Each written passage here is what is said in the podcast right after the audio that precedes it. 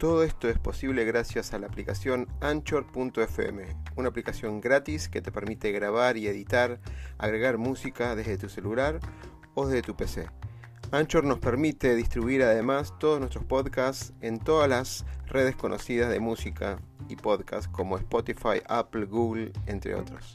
Puedes bajarte la aplicación directamente desde Android Store o Apple Store o directamente ir a la dirección anchor.fm y empezar ya con tu podcast. Negocio, pasión, éxitos y miedos. Un punto de encuentro para compartir, aprender e inspirar conversando, con la conducción de Oscar Schmitz.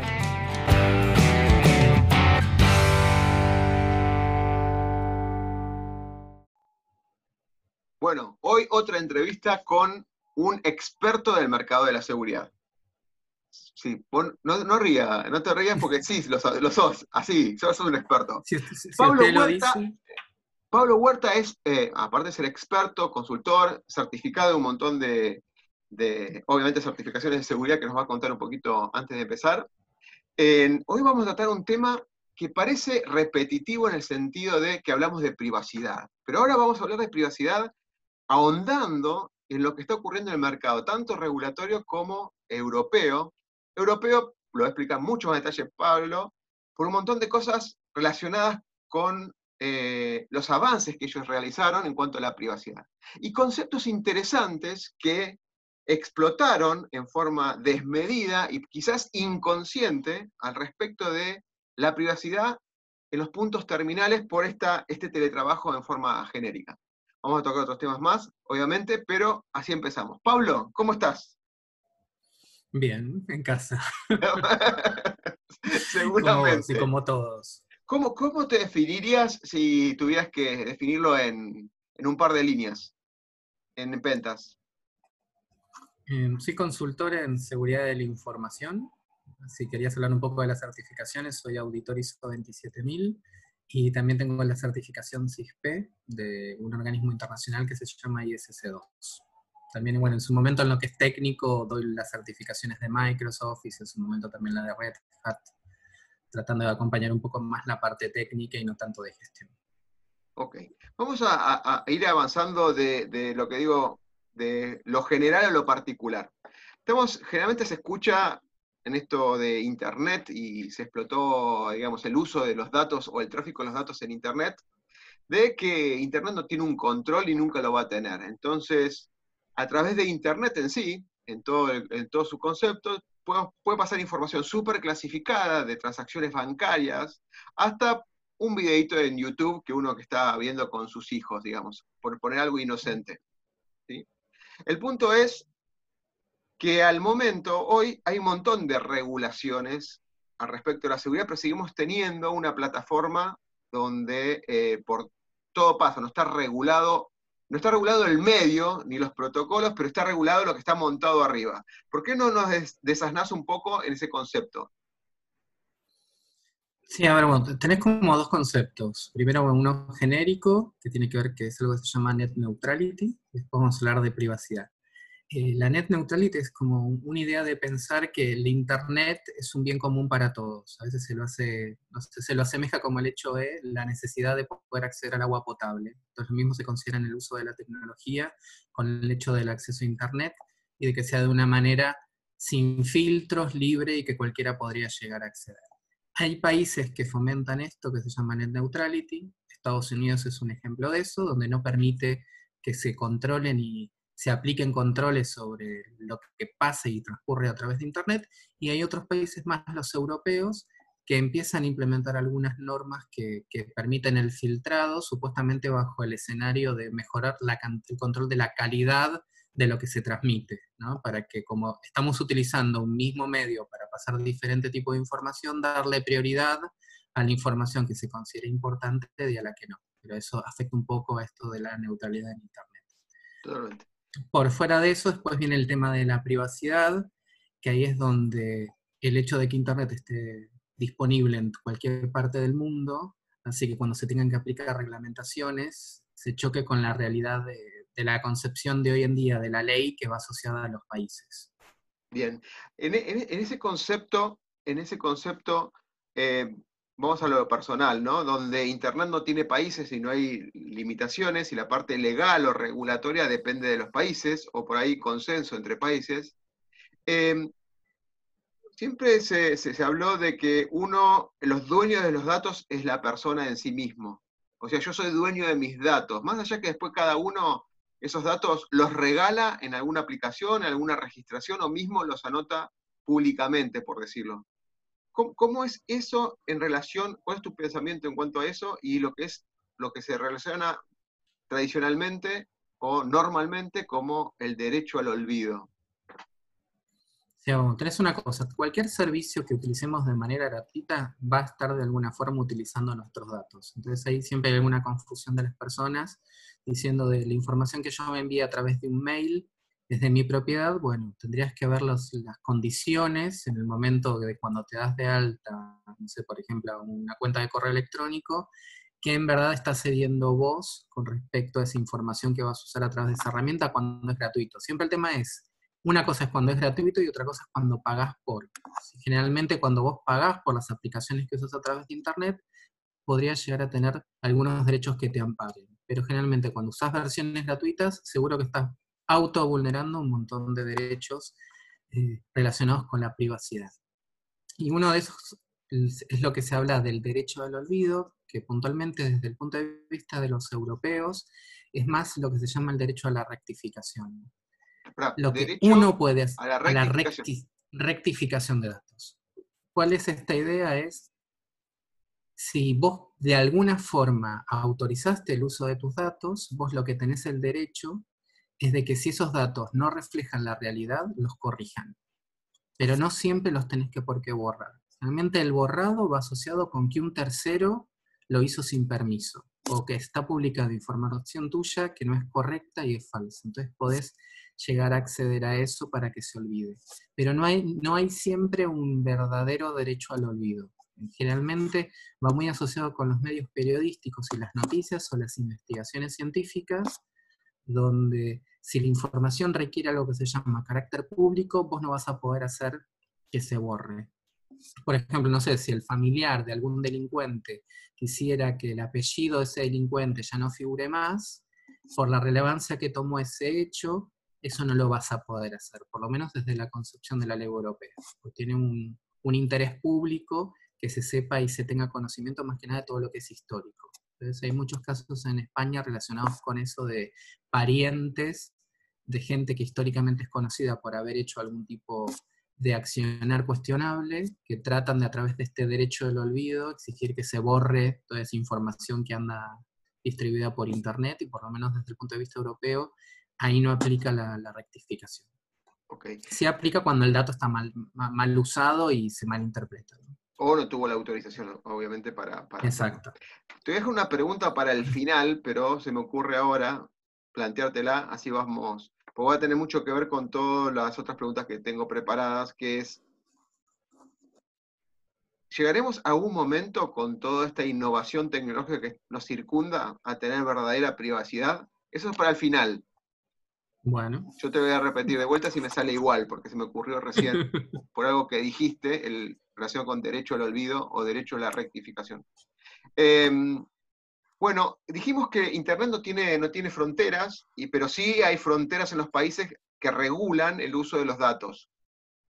Digamos, en forma invisible el dato está pasando por mi país, que eso estamos inventando, ¿no? Porque no pasa invisiblemente, y si pasa o hace algo con esos países, o ciertas industrias, por ejemplo la bancaria, tienen que cumplir con ciertas normas. ¿Nos puedes desasnar de vuelta qué tipos de leyes o normativas o regulatorias hay en general como para tener, no te digo todas las que conoces, pero las más, las más importantes?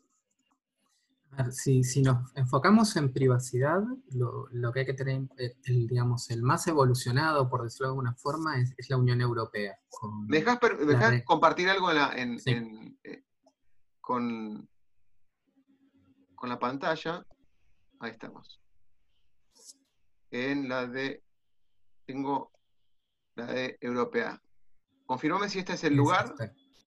Es ese, es el Reglamento General de Protección de Datos. ¿sí? Esta se podría decir que es como la, más avanzada en el tema de protección de datos de las personas. Eh, y lo, interesante que, que, tiene esta reglamentación que hizo que todos los países tengan que modificar, hablando de la Unión Europea, tengan que modificar un poco sus reglamentaciones propias con respecto a la protección de datos personales, es la, digamos, la, evolución en lo que es en algunos derechos que tienen las personas. Uno muy interesante es uno que se llama el derecho a la portabilidad. Entonces, similar al concepto este de si yo tengo una línea telefónica, me la puedo llevar a cualquier compañía telefónica y seguir manteniendo mi número de celular, algo similar ocurre con los datos personales. Vos podrías ir a una, por ejemplo, no sé, a un sanatorio en el que vos estás trabajando, eh, digamos, en el que vos te atendés y podrías a través de la portabilidad exigir que te den todos tus datos y se lo pasen a otro sanatorio u otra clínica con la cual vos vas a estar trabajando. Por fuera de que después pueda haber normativas especiales que tienen que ver con el tema del derecho a la historia clínica y demás. Pero en la Unión Europea todo lo que tiene que ver con datos, sea de salud o cualquier dato que a vos te, digamos, que vos poseas, Hoy en día podrías aplicar el derecho de portabilidad para pedir que esa información que tienen de vos se la pasen a un tercero. Por ejemplo, no sé, estoy con una compañía de seguros, quiero pasar a otra y quiero que todos los datos que tienen sobre el servicio que me dan de seguros se lo den a mi nueva compañía de seguros. Después, otra cosa que hicieron interesante que aprendieron un poco en la evolución es lo que se llama el concepto de transparencia, que la idea es, no le tenés que hablar difícil a la gente. Porque siempre a veces, ¿qué es lo que te pasa? Te ponen esas cláusulas en términos legales que no terminas entendiendo qué es lo que está pasando y capaz vos cedes los datos de una manera eh, autorizada, pero en verdad no, porque vos no entendés lo que te están diciendo. Entonces, otra de las cosas es hablaron claramente de que eso ya no tiene que existir, tiene que ser algo que cualquier persona lo lea y lo entienda. Entonces, tiene que haber mucha transparencia en en ese proceso de, aceptación o delegación de datos que vos dejes como persona. Y ido, eh, digamos, yendo de la mano de la transparencia y algo que se llama el tema del consentimiento también. El consentimiento no puede ser tramposo, tramposo. no tiene por qué quedar claro eh, la forma y para qué me están pidiendo los datos y qué van a hacer con los datos. Y después hay otro interesante que es uno que va asociado con algo que se llama el derecho de limitación de tratamiento y otro que se habla que es el derecho de oposición. El de limitación del tratamiento es como poner una pausa en los procesos. Esto está muy asociado, por ejemplo, con actividades comerciales de marketing. Vos puedes decir que por un tiempo no te envíen más correspondencia relacionada con ventas de diferentes productos. Puedes ponerle, vos puedes ejercer el derecho a darle una temporalidad. Por tres meses no me molesta y ellos tienen que ver después técnicamente cómo hacen para que el sistema informático deje de molestarte, no sé, por ejemplo, por a través de campañas con promociones y demás. Eh, y el otro, el de El teléfono puede ser el correo electrónico o algún medio de contacto que tenga el cliente, digamos. Exacto, cualquiera, exacto. Y después hay otro que es uno que se llama, que es el derecho a oposición, que va muy asociado con lo que, que hoy en día es lo que más afecta con este auge de la Big Data, que es todo lo que se llama perfiles automáticos, cuando quieren procesar toda la información que tienen de vos para tratarte de armar algún tipo de perfil, generalmente asociado con las ventas. ¿Qué es lo típico que pasa hoy en día, por ejemplo, cuando vos navegás y haces búsquedas, después por arte de magia empezás a ver publicidades para que compres algo que estuviste indagando e investigando en Internet. Entonces, cuando no, no se toman los consentimientos de una forma lícita para trabajar con estos perfiles automáticos, vos te podés oponer. Tiene que ser claro y a vos te tiene que quedar claro que van a utilizar esos datos y van a hacer un big data de tus datos de navegación o lo que fuera para después ofrecerte. Eso es como algo nuevo que se sumó por fuera de los derechos tradicionales. Ahí estoy recorriendo tu perfil en LinkedIn, Pablo. Eh, interesante los, los videos que estuviste haciendo en los webinars Así que, ¿cuál es la dirección de, para acceder al, canal de Pentas? Eh, tenemos el canal en YouTube y es barra Pentas Security Solutions. Con el nombre. Con eso al final. Con ese al final. Genial. Tengo otra, otra consulta relacionada con esto mismo. Em, en Argentina, particularmente, yo busqué, no sé si es el caso, pero lo más cercano es protección de datos personales, pero Acá también dos preguntas. Explícame un poquito cuál es el alcance de esto de, la parte argentina local, digamos, y después eh, ah, tengo que hacer esta primera pregunta y después otra pregunta más que va a enganchar, que es, ¿cómo discernimos entre los datos personales y los datos empresariales? Que a veces el concepto de privacidad se asocia solamente a los datos personales, pero tenemos el campo de privacidad o secreto organizacional, como quieras eh, verlo, que tienen que ver, pero no tienen que ver, digamos, ¿no? En general, se considera protección de datos personales a los de las personas. Argentina tiene su particularidad. Estamos hablando en el resto del mundo y principalmente en Europa, el dato personal es asociado con las personas, con, los individuos, los seres humanos. En su momento, cuando se armó la ley de protección de datos personales de Argentina, se consideró también a las empresas, a las personas de existencia ideal. Entonces, por lo menos en la normativa argentina, hasta hoy, que todavía no, ha sido modificada, por más que se están evaluando hacer cambios, hoy en día dato personal son los datos de una empresa o los datos de una persona. Lo lógico sería que en la nueva versión solo se enfoque en los datos de las personas. Como el resto del mundo, digamos. Exacto.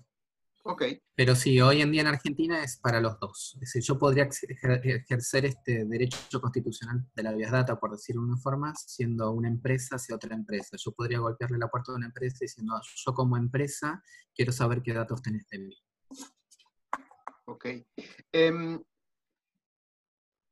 ¿qué, otras, otros conceptos, otras regulaciones vos conocés eh, relacionado con, particularmente con lo que es la protección de datos?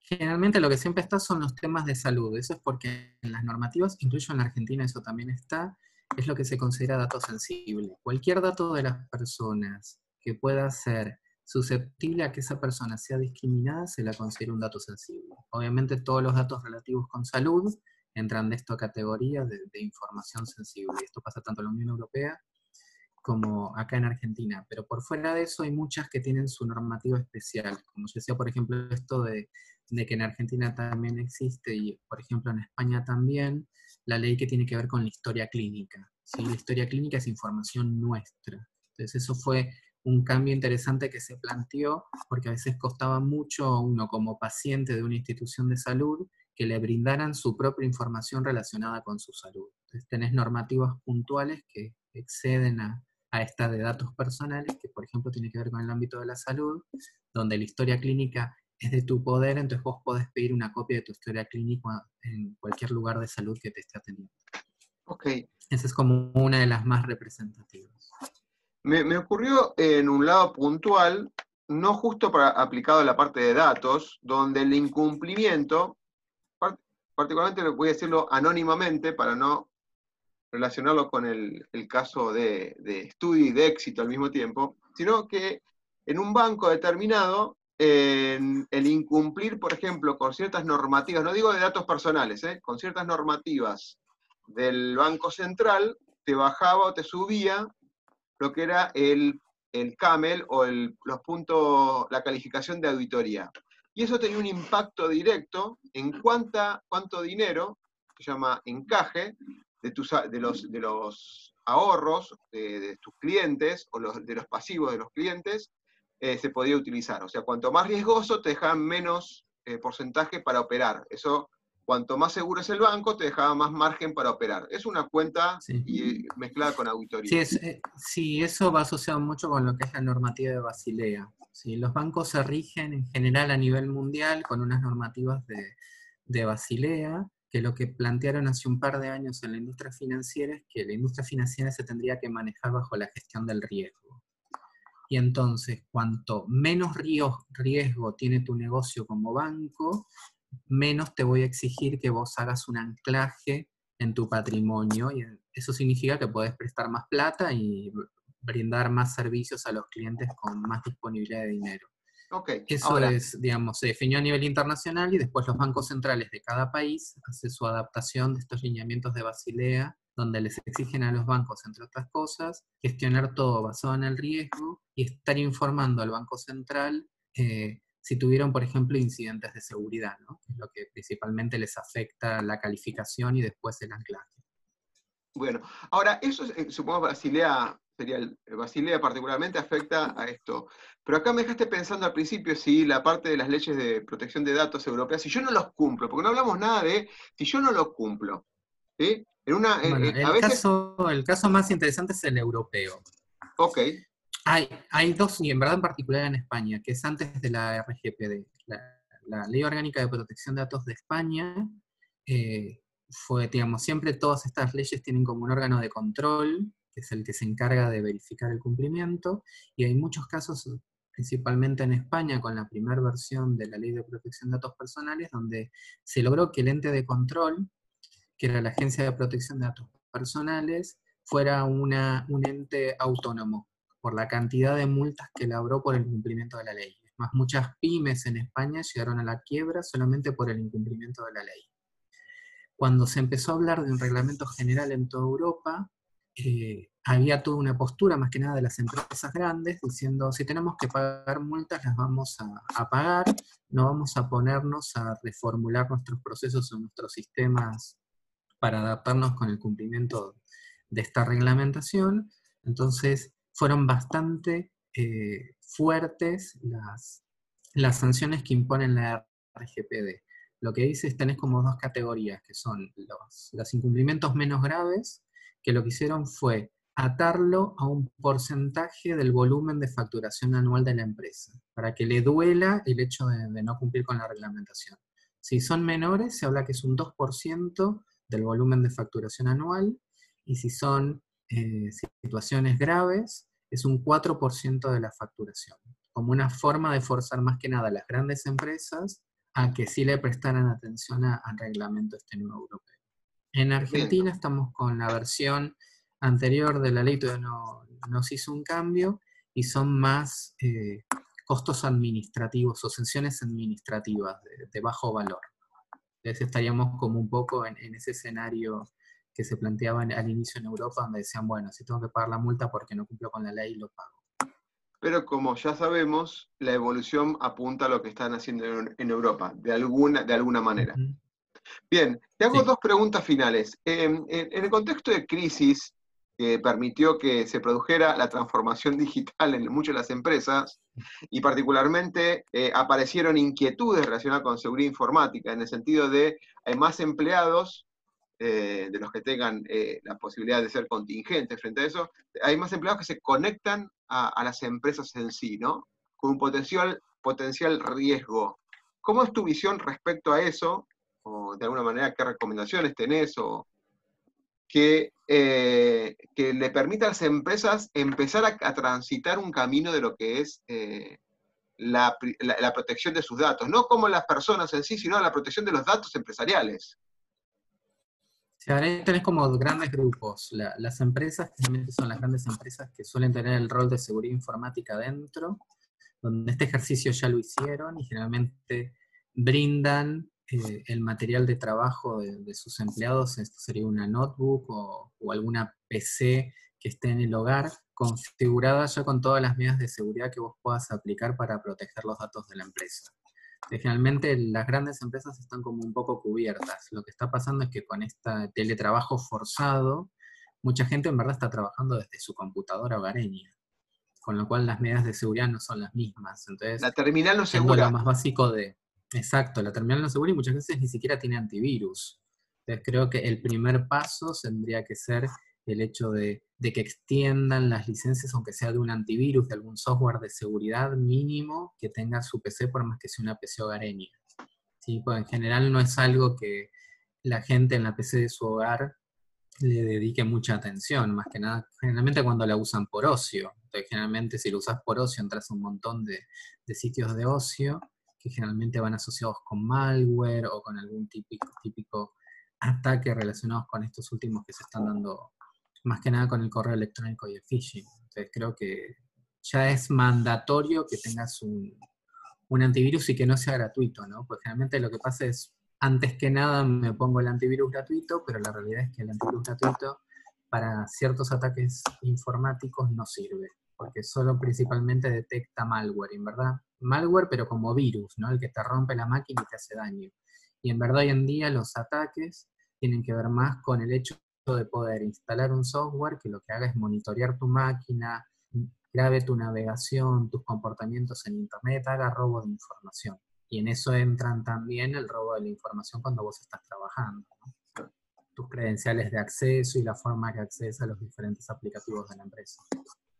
Sí, te lo pregunté porque muchas empresas, eh, estoy escuchando obviamente en la calidad de, los tantos problemas que están afrontando algunas, eh, por no tener continuidad en el flujo de, dinero, por lo que sea ingresos y pagos de su personal, existe, está reconocido que están teniendo problemas de esto, de lo que estás comentando vos, que tienen terminales inseguras porque no pudieron, no tienen la capacidad de darle una laptop o una computadora a las personas y encapsularlas, o sea, y tampoco estamos en condiciones, por ejemplo, que el, soporte técnico de la empresa ayude a, los, a los empleados desde la casa porque no pueden conectarse y tampoco puede trasladarse para hacer un soporte in situ. Entonces, están trabajando con terminales inseguras lo que genera es un punto directamente de eh, vulnerable a lo que estamos hablando hoy, que es los datos, digamos, privativos eh, o la gestión de los datos de, terceros, básicamente. Bueno, para cerrar, la, pregunta que dejé picando, espero que acordarme, era, ¿viviremos en algún momento o tendremos de vuelta la privacidad que teníamos cuando no teníamos ninguna cosa electrónica o informática alrededor? Pablo, ¿tu visión? yo tengo una visión que en verdad en el uso de la tecnología la, privacidad es, no sé si lo podríamos decir que es una sensación. Capaz ahora nos vemos más expuestos porque se, empiezan a conocer los diferentes tipos de ataques de los que la gente es víctima y cómo le roban esa información y para qué la usan. En verdad esto ya viene pasando hace años, pero la idea era que no te enteres. Así te podían seguir robando los datos. Con lo cual, eh, yo por lo menos lo que yo trato es que uno tiene que ser consciente del tipo de información que expone y que no considere que porque algo solo lo compartí con un par de personas, eso no significa que esa información después no va a tener algún tipo de, carácter público. Pues siempre que medie la tecnología, siempre vamos a estar expuestos a que esa información se divulgue, no importan las medidas de seguridad que implemente. O sea, para tener privacidad en el futuro cercano, vamos a tener que pagar o callarnos la boca y guardarlo en nuestra cabeza, básicamente. Sí. pagar para usar criptografía o aceptar de que lo que no queríamos que se sepa se sabe y enfrentar las consecuencias de que se sepa. Genial, Pablo. Bueno, te agradezco mucho tu tiempo y la entrevista que pudimos hacer. Me, alegra siempre compartir estas ideas con vos, sobre todo que tenés una bocha de conocimiento, un montón de conocimiento por todos los, entrenamientos que haces todos los años, que son unos cuantos, así que te, te mantenés totalmente actualizado, como fue fruto de esta entrevista. Así que espero que la podamos difundir y llegar al alcance que, permita concientizar y abrir las posibilidades de, conocer todo esto que explicaste en cada una de, de, las instancias de la entrevista. Pablo, muchísimas gracias. Gracias a vos por el tiempo también. Chau, chau. El miedo a equivocarnos nos inmoviliza, nos aleja del éxito. El miedo a lo nuevo nos limita, nos quita oportunidades de crecer. Pretender resultados diferentes haciendo siempre lo mismo es una locura. Aprender a ser diferentes, aprender a ser innovando, es un desafío. Nuestra pasión nos moviliza a ilimitados desafíos. Y de eso se trata Negodocio, de lograr el éxito con pasión.